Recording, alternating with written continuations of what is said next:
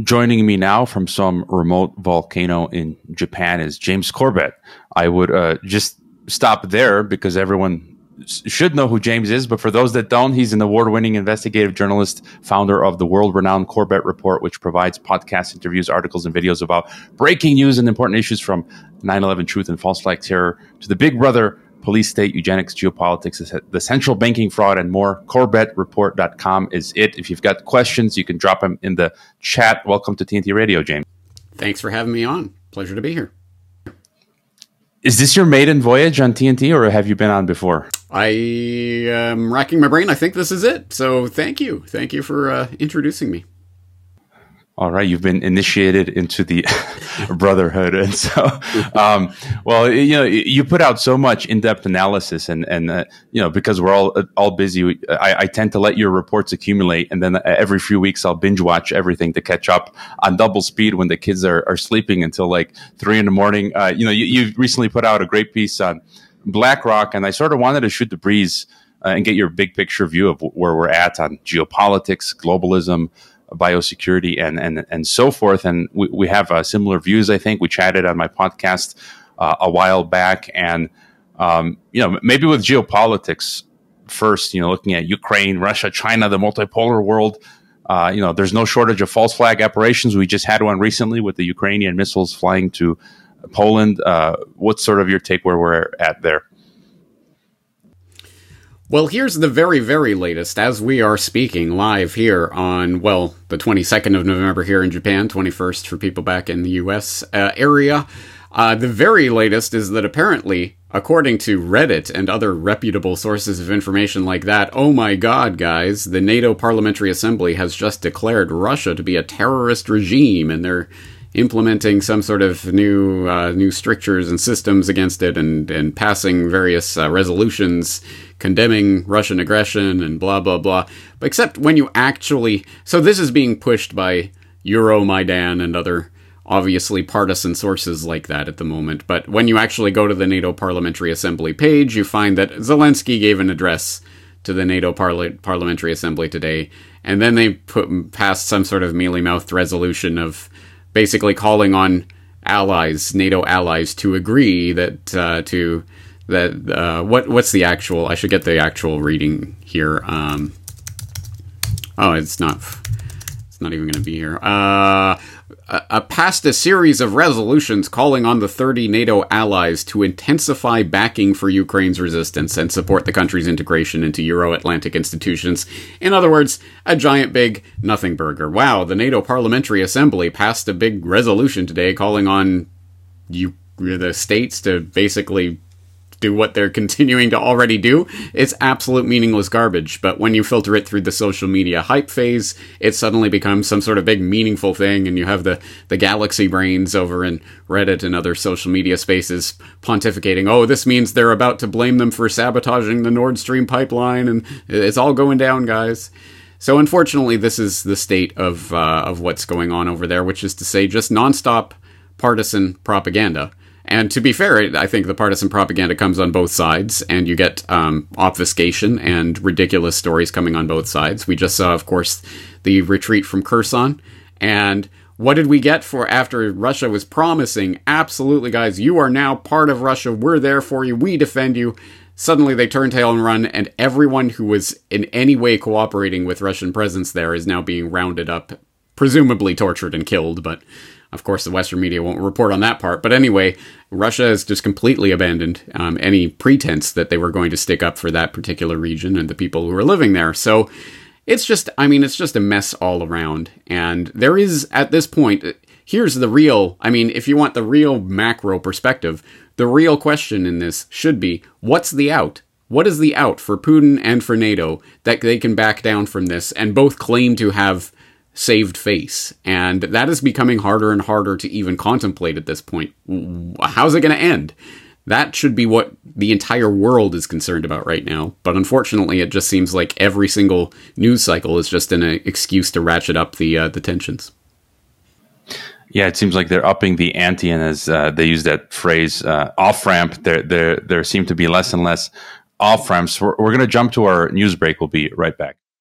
The latest post on Corbett Report is a flashback from 2010 with uh, James, your interview with Michael Murphy and J. Edward Griffin, and uh, that made me think. I, interviewed my, the late Michael Murphy in 2012, so he, he used to do he did great uh, work, and so you know the, the, geopolitical, as you were saying, they just seem to be upping the ante from Nord Stream, Crimea, uh, you know, Dugina assassination, now these uh, missiles flying into Poland. It seems like the West just wants to escalate things, and then I don't know exactly what they're shooting for, like literally World War Three. And uh, as you say, Russia is, I think, weaker than it portrays itself, and they, they use a lot of propaganda and the alternative you know media telegram and whatnot to to make them look stronger and yeah I've, I've got no idea how this ends and you know a, any further thought on the geopolitics before we uh, well yeah let me just say that um, yes you're exactly right i don't think i don't think the west wants it to end of course because uh, i think this is you know afghanistan 2.0 let's draw them into some trap and basically keep them bogged down there and more of attrition and over years will basically collapse the regime. Yay. Um, so I think that strategy is fairly obvious.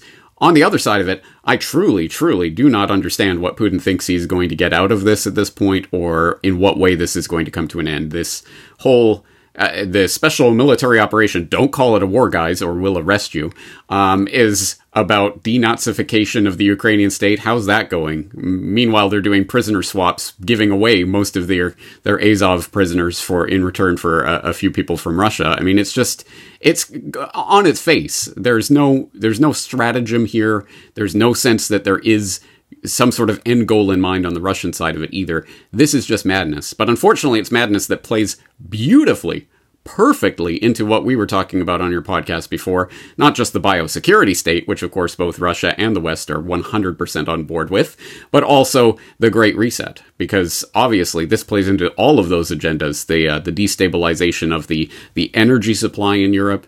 And the economic effects of that, the supply chain disruptions, all of it just boy, does that serve the the bug burger agenda.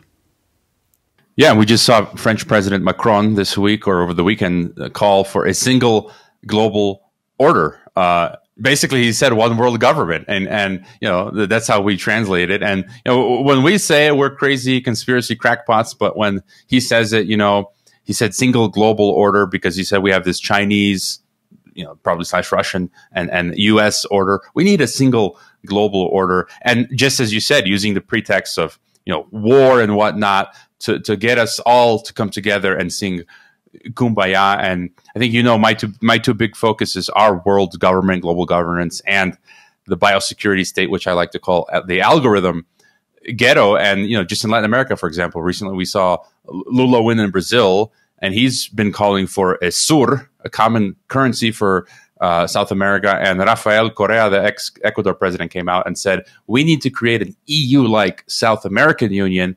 And the Mexican president just last month was talking with Blinken and openly said we need to integrate Canada, US, and Mexico just like the EU. And then, you know, Macron saying we need one world government. Um, and then we got the G20 meeting. I'm sure you've been looking at that in, in Indonesia, where the ministers were calling for the implementation of one global WHO approved vax certificate digital passport for exactly. the next pandemic. So, you know, what are your thoughts yeah. on, on all of these? Yeah. No, you raise you raise such a good point there, which is I'm sure something that everyone in, in your audience and my audience would, would have picked up on, but um, it needs to be underlined is that this is a stratagem that is employed um, by the propagandists um, on on the other side of the, the ledger, as it were. It, when we say it, it's absolute baseless conspiracy theory. We say, oh, look at, they're trying to construct a one world government. They're calling it a new world order, blah, blah, blah. Total conspiracy, crackpot nonsense. But when they say it, hey, let's, let's construct a one world order under a new world order, uh, then that's totally fine, totally reasonable. When we say, hey, look, this is going to turn into uh, vaccine passports that'll be integrated into digital IDs that will be used to control our movements, crazy. you, you think Bill Gates is trying to microchip people with vaccines, you're an insane conspiracy theorists, when they come out and say, hey, we need the WHO to do a global vaccine passport system, then it's like, oh, that's totally reasonable. So it, uh, we see this over and over, even, even with regards to that flashback that I just posted. When we talk about stratospheric aerosol injection, oh my God, that's absolute crackpot lunacy. But when, I don't know, John Brennan gets up there as ex director of the CIA and st- talking about the need for, you know, it might be a good idea to be spraying things in the sky to dim the, the sun. That that's just the well, of course, of course, the CIA is looking at it. So that I mean, we we need to really I, I, would say highlight that as it happens because um, as has become the meme online in the past couple of years, you know, I need new conspiracy theories because my old ones all, all turned out or are all fact now or whatever the. I wish I knew what that meme said, but people know what I'm talking about. We don't have to highlight it because YouTube does it for us. Uh, I don't know if you caught, uh, you know, we had the World Government Summit a while back, uh, and it's World Government Summit and the title of one of the talks was New World Order. And YouTube actually flagged it. it's conspiracy theory. So, you know, it's just so Kafka esque.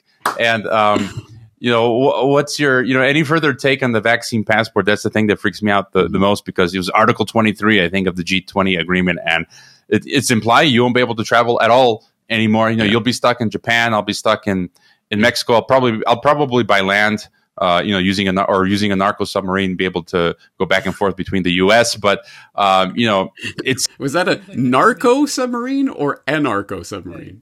No, no, no, narco submarine. You know, you can you can Google uh, search that on. We all live in a narco submarine. Sorry. hey, there's a there's a. I just gave you a free inspiration for you know a, a future song uh, for you, but um, but uh, you know, it seems like they're coming hard and fast. The digital ID, the cashless uh, you know, your thoughts on their advance. Yeah, yeah, yeah. This is so utterly, incredibly important. And uh, as I have been saying for years now, what we have lived through really, truly, at base, was the precedent setting time for a number of things. And one of the big precedents Uh, that is going, that is already, we are st- starting to see take shape out of this, is the global vaccine passport system. They're now, as you say, calling for it at the G20. Hey, we need the WHO to operate a global vaccine passport system. And we know what this is, we know how this will be used. We just saw exactly how this will play out in the as we're told constantly, the next pandemic, because this was a once in a century unbelievable event, but it's suddenly going to take place every few years now, because that's what's needed for the global government agenda. And of course, I mean, as hor- horrible as that is, and the the limiting of people's movements across borders, of course, it doesn't end there. This is really just the thin edge of the wedge of the digital ID, which is I think, the real capstone of the pyramid of all of this, because that will be control of every person down to the individual level their movements, their transactions, their interactions, where they can go, what they can talk about. That is how the eh, total technocratic lockdown, the digital gulag, will come into place. And so that's, I think, what we need to be absolutely focused on at this moment. And uh, out in the UK, Seek for Truth does great uh, work, and he just tweeted what was exactly on my mind. He said FTX was a false flag to usher in CBDCs, and from the very beginning, my thesis has been that by hook or by crook, wittingly or unwittingly, you know, Bitcoin and cryptos are, were uh, a Trojan horse to bring us into the CBDCs, and now you see them collapsing these exchanges, saying, "Oh, look, all these people losing money."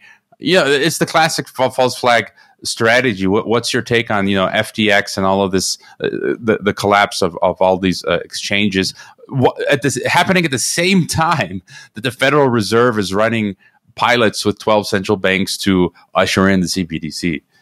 Right. Well, I, I I hope people would go back and look at my work. I've done, for example, a, uh, a uh, an article and a, I believe a podcast episode. Was it a podcast episode as well on the Bitcoin psyop? I also I also did a questions for Corbett on the Bitcoin psyop, and a, yes, it was a podcast. So I've done some work on this, and I hope people will go back and take a look at that because my fundamental thesis is that it has been a psyop to try to convince people that Bitcoin and cryptocurrency and blockchain and CBDC and all of these things are all the same thing And it's all just this one thing so that eventually they'll be able to, yeah, they'll crash some exchange somewhere and then tell you, okay, now here's the official government approved digital money and here it is and it'll be the CBDC. So in a sense, I'm in accord with what you're saying, but in a completely uh, other sense, I think it's important to understand the distinctions that are going on here. Saying that the collapse of FTX, which was a stupid Ponzi centralized crypto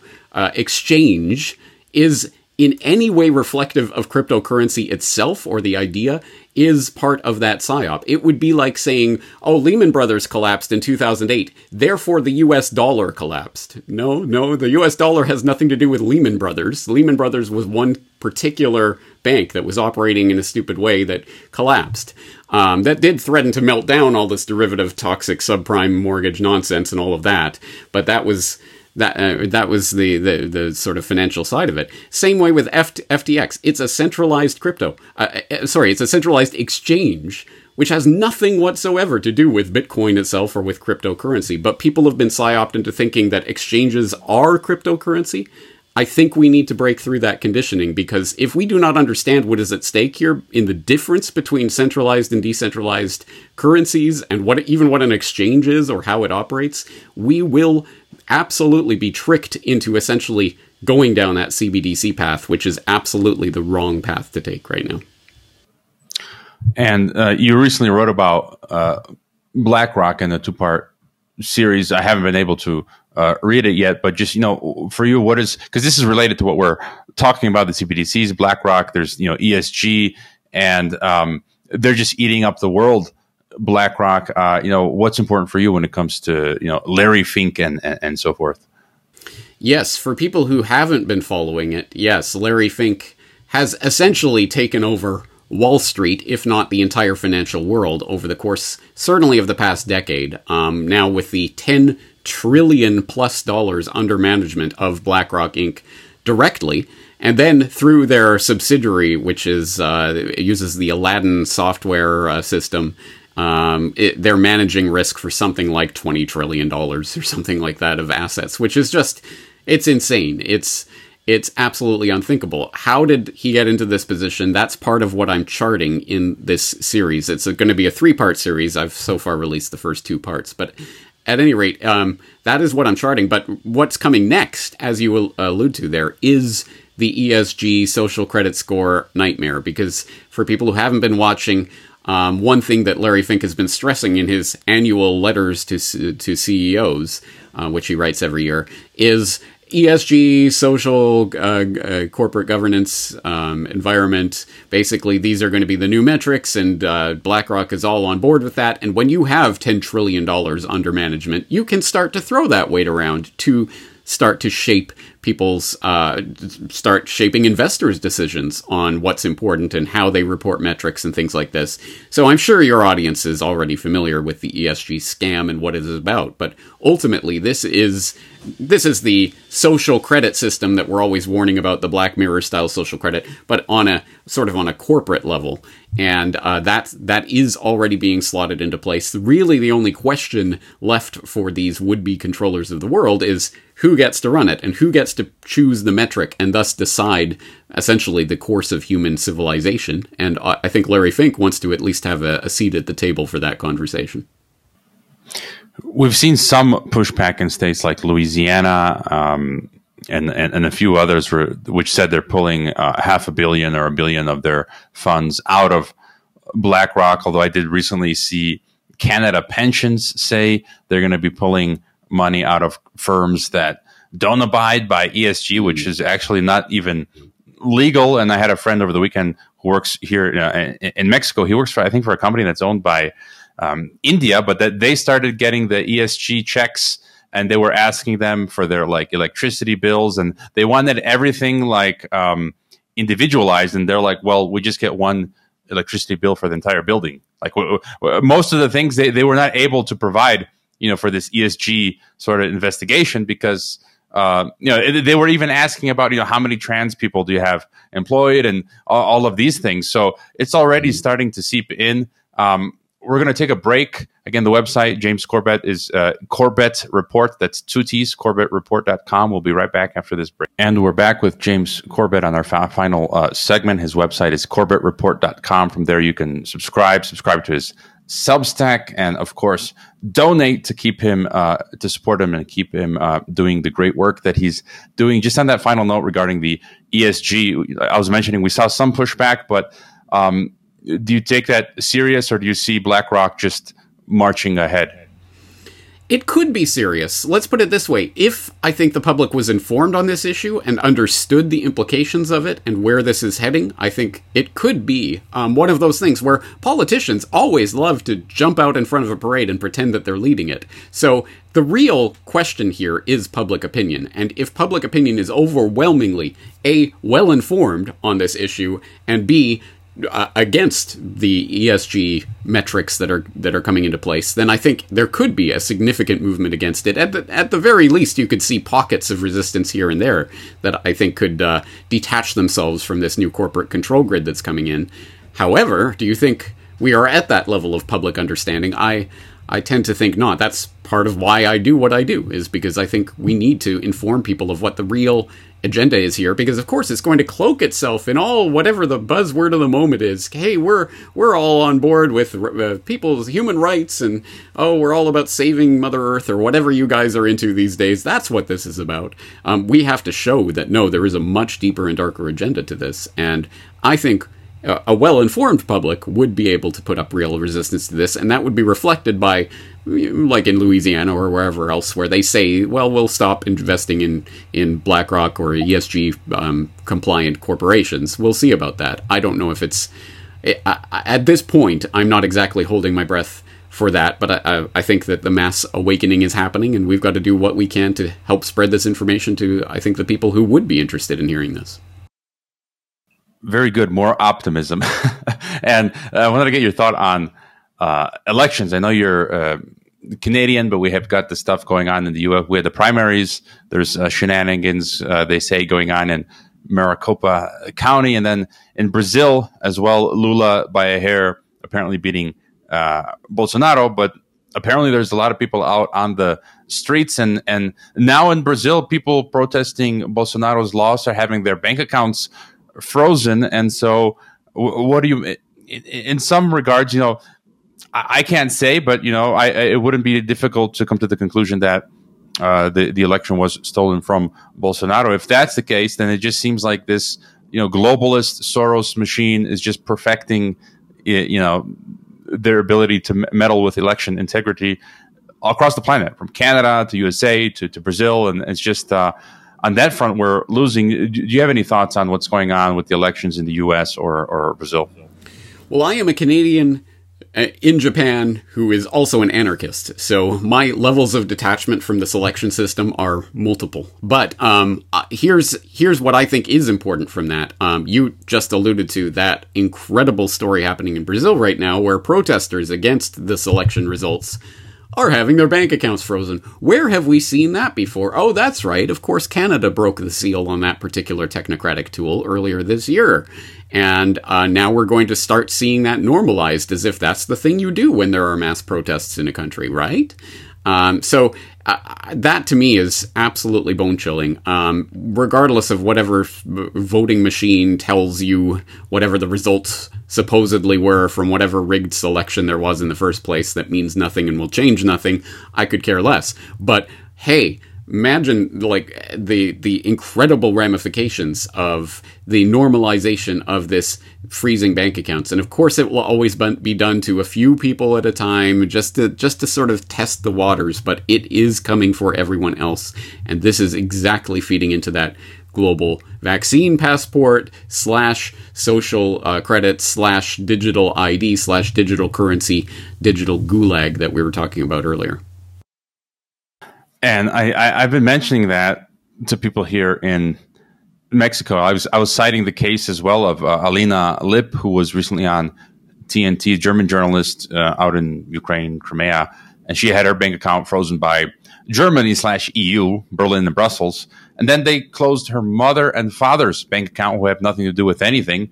And then the the bank manager, her mother, in an interview was saying, um, know, what do I do? I can't buy food now. And the bank manager just coldly says, oh, just go to a church or something and ask for food. But when I tell that to people here, like my, my PayPal is, is, was, uh, frozen by the Department of Homeland Security. This German lady and her whole, whole family have their bank accounts frozen, and they're like, "Oh, oh, that's nice." Like, uh, you know, back, back to my Netflix. Like uh, what what you just said, people are not registering it. Like they don't care because it's happening to you, you know, you, this other person, but they don't get that this is going to become a normal part of society very soon, and they just don't care. I just, I, yeah, I would say uh, the common theme of what we're talking about here is that people will will perish for lack for the for their ignorance for their lack of knowledge and um, th- that's why the only thing that will actually change anything is to fundamentally change the conversation and to awaken enough of the population to these issues. And we are having that effect. And that's why, as I state constantly, that's why they are working so hard to censor voices like yours, like mine, from these mainstream spaces. They do not want us out there because every time there is a fair fight um, between truth and lies, truth tends to win. It really does. And I, I've seen that myself over the years, having I mean, literally, it, it, never fails to astonish me. Just some random guy in Japan from his living room with a beat up old laptop managed to build up an audience of nearly 600,000 people on YouTube, uh, tens, if not hundreds of millions of views around the globe. Incredible. I mean, I would never have imagined that in my wildest dreams. So, of course, what do they have to do? They have to come in and start censoring, deleting channels, uh, algorithmically limiting your reach, making it so you can't post Corbett Report links on Facebook or whatever other shenanigans they're playing today. Um, of course, they have to do that because we are having an effect. So that's why I'm here doing what I do. Um, I can't say how this is going to turn out, but I know that if we give up what we are doing, and if the people out there who are supporting our work and helping to get this message out to others, if they stop what we're doing, I know we will lose. So it's an easy choice for me as to what to how to proceed. In terms of resistance, I was just thinking about this the other day here in Mexico, for example. We got a population of 125 plus uh, million, and you know people are marching over the past weekend. They were marching uh, for different reasons, uh, electoral issues. And, um, you know, just imagine if you don't need that many people. If it was like, you know, 5% of Mexicans, that'd be like, you know, plus f- 5 million. They, they, they can't kill, you know, the government can't kill that amount of people. So, you know, you just need a couple percent percentage of the population, no? Yeah, I, I really do think that that is the case. Most people, most of the time, are going with the flow. And the flow, if the flow changed, or if their perception of what that flow is changed, they would go with that. And I think that's what explains almost every sort of revolutionary change that we ever see is just people perceiving, oh, there's something different happening now. Okay, I'm on that bandwagon. Um, so, yes, it is the few percent on either side of an issue that really do make the difference. And we could be that few percent if we understood and acknowledged our, our role, our power, how many of us there really are, as opposed to how many they tell us there are. Oh, you're a weird fringe minority. There aren't many people out there like you. No, there are, but they are keeping you divided from each other in every way possible, not just by algorithmically censoring and limiting your reach and ghost uh, banning and shadow banning and all of that, but also by the psychological manipulation of groups to get them fighting with each other. I agree with you about 99.9% of what we believe, but that 0.1%, I can't believe you don't believe that. You're a shill. I hate you, is unfortunately all too common in this independent media space, as I'm sure you probably know by now. I mean, uh, so unfortunately, uh, the people who seek to rule the world have spent a very long time, centuries at least, really studying human behavior and psychology in order to better manipulate people and keep them divided. We need to come together. People who understand the gravity of the moment that we're in. This is not about personal egos or your share of some alt media space or whatever it is. This is about saving the human species. I am not joking when I say that. This is what it's about. So I hope people understand the hour of the time. We do not have much time left. They, the digital ID grid and all of this is coming into place. We need to act now. Come together. Stop with the petty, stupid squabbling and infighting and, and come together on the most important issues of not just our lifetime, but presum- presumably the, the, the course of human civilization. And if you put petty squabbles and things ahead of that, then you are certainly not on my team, and that makes, unfortunately, that makes you my enemy. yeah, this is bigger than you know World War II, World War One. This is the you know the final revolution. You mentioned independent. As I often say, this is World War Three. For people who don't understand what World War III is, we are in it, and we are the targets, and our governments are the ones waging it against us. That's it. And, uh, you know, in terms of independent media, real quick, we got two minutes uh, to midnight. It, it, seems to be still going strong. Um, we got these alternatives, you know, Rumbles are, are um, rising in, in, in viewership. Uh, Odysee LBRY lost its case uh, from the SEC. But you know, any thoughts on how alt media, independent media, is is, is doing at the moment? Well, I am just hardened by the fact that people are looking for alternatives. People now understand that yes, these are controlled platforms. Although weirdly enough, I've seen even people in my own audience saying, you know, YouTube is getting better. They're not censoring as many people now.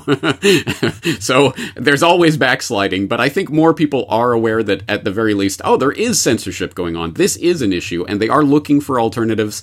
I hope that they inform themselves about those alternatives and maybe the Peter Thiel money behind Rumble and the sort of censorship Rumble does. Maybe hmm, maybe we don't want to get back on another centralized uh, platform, but at the very least, people are looking for alternatives, and that is part of the win.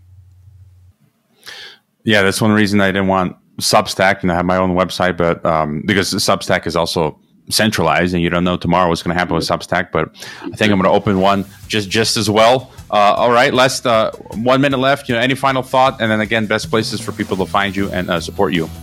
Uh, people can find me at corbettreport.com, C O R B E T T report.com, and all of my work is available 100% for free. I only ask for people to support the work if they are regular listeners or viewers and they like it. So, um, but on that note, if uh, if there's anyone out there who, who likes this type of alternative media and what you are doing and what TNT Radio is doing, I hope they will support you as well because uh, I know how much effort goes into this and how it's uh, it's not exactly the life of luxury um, that uh, that people do when they do this work, but we're doing it because we care about the future of humanity. So I hope you'll support whoever your favorite independent media producer of choice is.